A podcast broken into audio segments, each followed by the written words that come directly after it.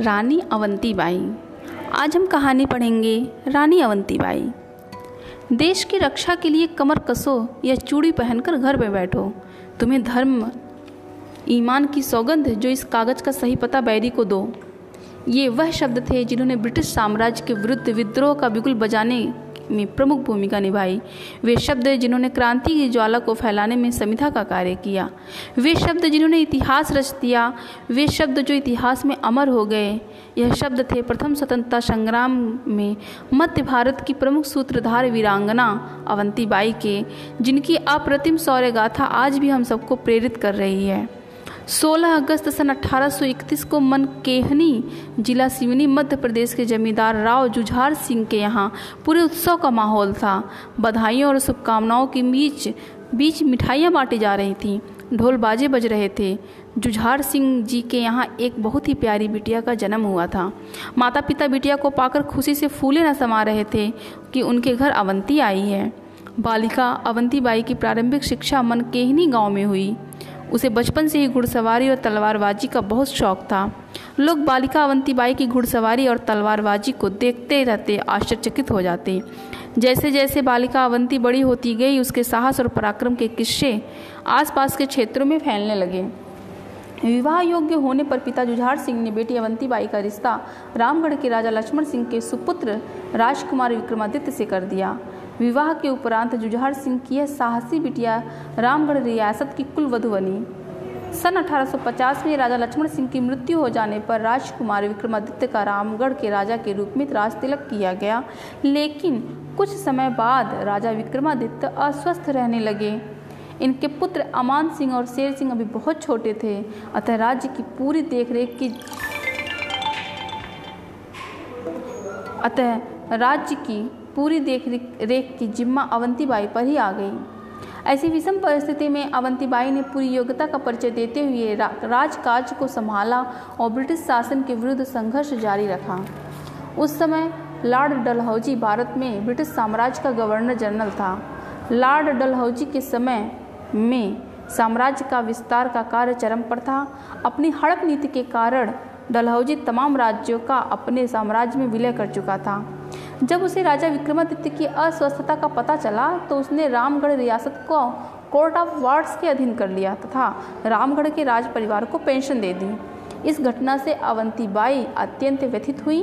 दुर्भाग्य से इसी दौरान सन अठारह सौ सत्तावन में राजा विक्रमादित्य का स्वर्गवास हो गया और संपूर्ण ज़िम्मेदारी का दायित्व तो अवंतीबाई पे आ गया।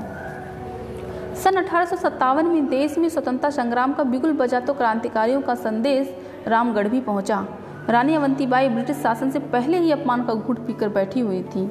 उन्होंने अपने आसपास के सभी राजाओं को क्रांति का संदेश देने के लिए चिट्ठी लिखा, जिससे, जिसके साथ कांच की चूड़ियाँ भी थीं। चिट्ठी में संदेश था कि देश की रक्षा के लिए कमर कसो या चूड़ी पहनकर घर बैठ जाओ।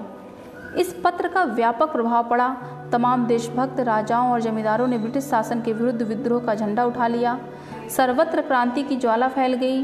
रानी अवंतीबाई ने अपने राज्य से कोर्ट ऑफ़ वार्ड्स के अधिकारियों के को खदेड़ दिया तथा क्रांति की बागडोर अपने हाथों में ले ली। इसी समय वीरांगना रानी अवंतीबाई मध्य भारत की क्रांति का प्रमुख चेहरा बन चुकी थी।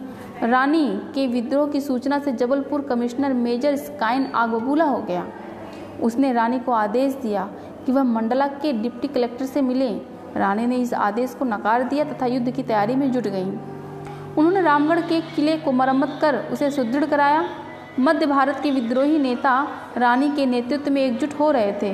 रानी ने अपने साथियों के साथ हमला करके घुघुरी, रामनगर, बिछिया आदि क्षेत्रों से ब्रिटिश राज्य का सफाया कर दिया। इसके पश्चात रानी ने मंडला पर योजनाबद्ध तरीके से आक्रमण कर ब्रिटिश सेना को ढूल चटा दी। इस हार से मंडला का डिप्टी कमिश्नर वाडिंगटन तिल मिला गया तथा किसी भी प्रकार पराजय का बदला लेने की योजना बनाने लगा। उसने अपनी सेना को पुनर्गठित किया तथा रामगढ़ के किले पर हमला बोल दिया। ब्रिटिश सेना ने संख्या बल और युद्ध सामग्री में रानी की सेना से कई गुना ताकतवर थी। रानी ने इस स्थिति को भाप कर किले से बाहर निकलकर देवहारगढ़ पहाड़ियों की ओर प्रस्थान किया। रामगढ़ किले को बुरी तरह ध्वस्त करने के बाद अंग्रेज़ सेना रानी को, अंग्रेज़ सेना रानी को, अंग्रेज़ सेना ने रानी के पास आत्मसमर्पण करने का संदेश भेजा। रानी ने दृढ़तापूर्वक लड़काते हुए कहा, मुझे यह संदेश अस्वीकार है। मैं युद्ध भूमि में लड़ते लड़ते अपने प्राण दे दूँगी, लेकिन अंग्रेज़ों के आगे नहीं झुकूँगी। रानी के उत्तर से तिलमिलाए वाडिंगटन ने रानी के चारों ओर से, रानी को चारों ओर से घेर कर धावा बोल दिया। कई दिन तक रानी और उनका रानी और उनकी जाबाज सेना अंग्रेज़ों को लोहे चने चबवाती रही, पर संख्या, बल और युद्ध सामग्री कम होने के कारण धीरे धीरे रानी अकेली पड़ती गई। युद्ध के दौरान रानी के बाएँ हाथ में गोली लगी और उनकी बंदूक छूटकर नीचे गिर गई।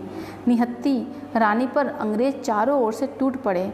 अपने आप को चारों ओर से घिरता हुआ देख वीरांगना अवंतीबाई ने तलवार लेकर यह कहते हुए अपने सीने में उतार ली कि हमारी रानी दुर्गावती ने जीते जी।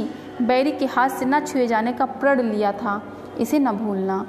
मृत्यु सैया पर लेटते हुए इस महान वीरांगना ने अंग्रेज़ अफसर से कहा, ग्रामीण क्षेत्र के लोगों को मैंने ही विद्रोह के लिए उकसाया है।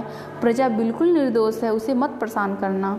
ऐसा कहकर वीरांगना अवंतीबाई ने हज़ारों लोगों के को अंग्रेज़ों के अमानी, अमानवीय व्यवहार से और फांसी से बचा लिया। धन्य है यह वीरांगना, जिसने एक अतुलनीय उदाहरण प्रस्तुत कर अठारह सौ सत्तावन के प्रथम स्वतंत्रता संग्राम में निरंतर लड़ते हुए 20 मार्च सन अठारह सौ अट्ठावन को अपने प्राणों की आहुति दे दी। इनका जीवन उज्जवल चरित्र, हमें सदैव राष्ट्र निर्माण शौर्य बलिदान शौर्य बलिदान और देशभक्त की प्रेरणा देता रहेगा। तो यह थी रानी अवंतीबाई की कहानी।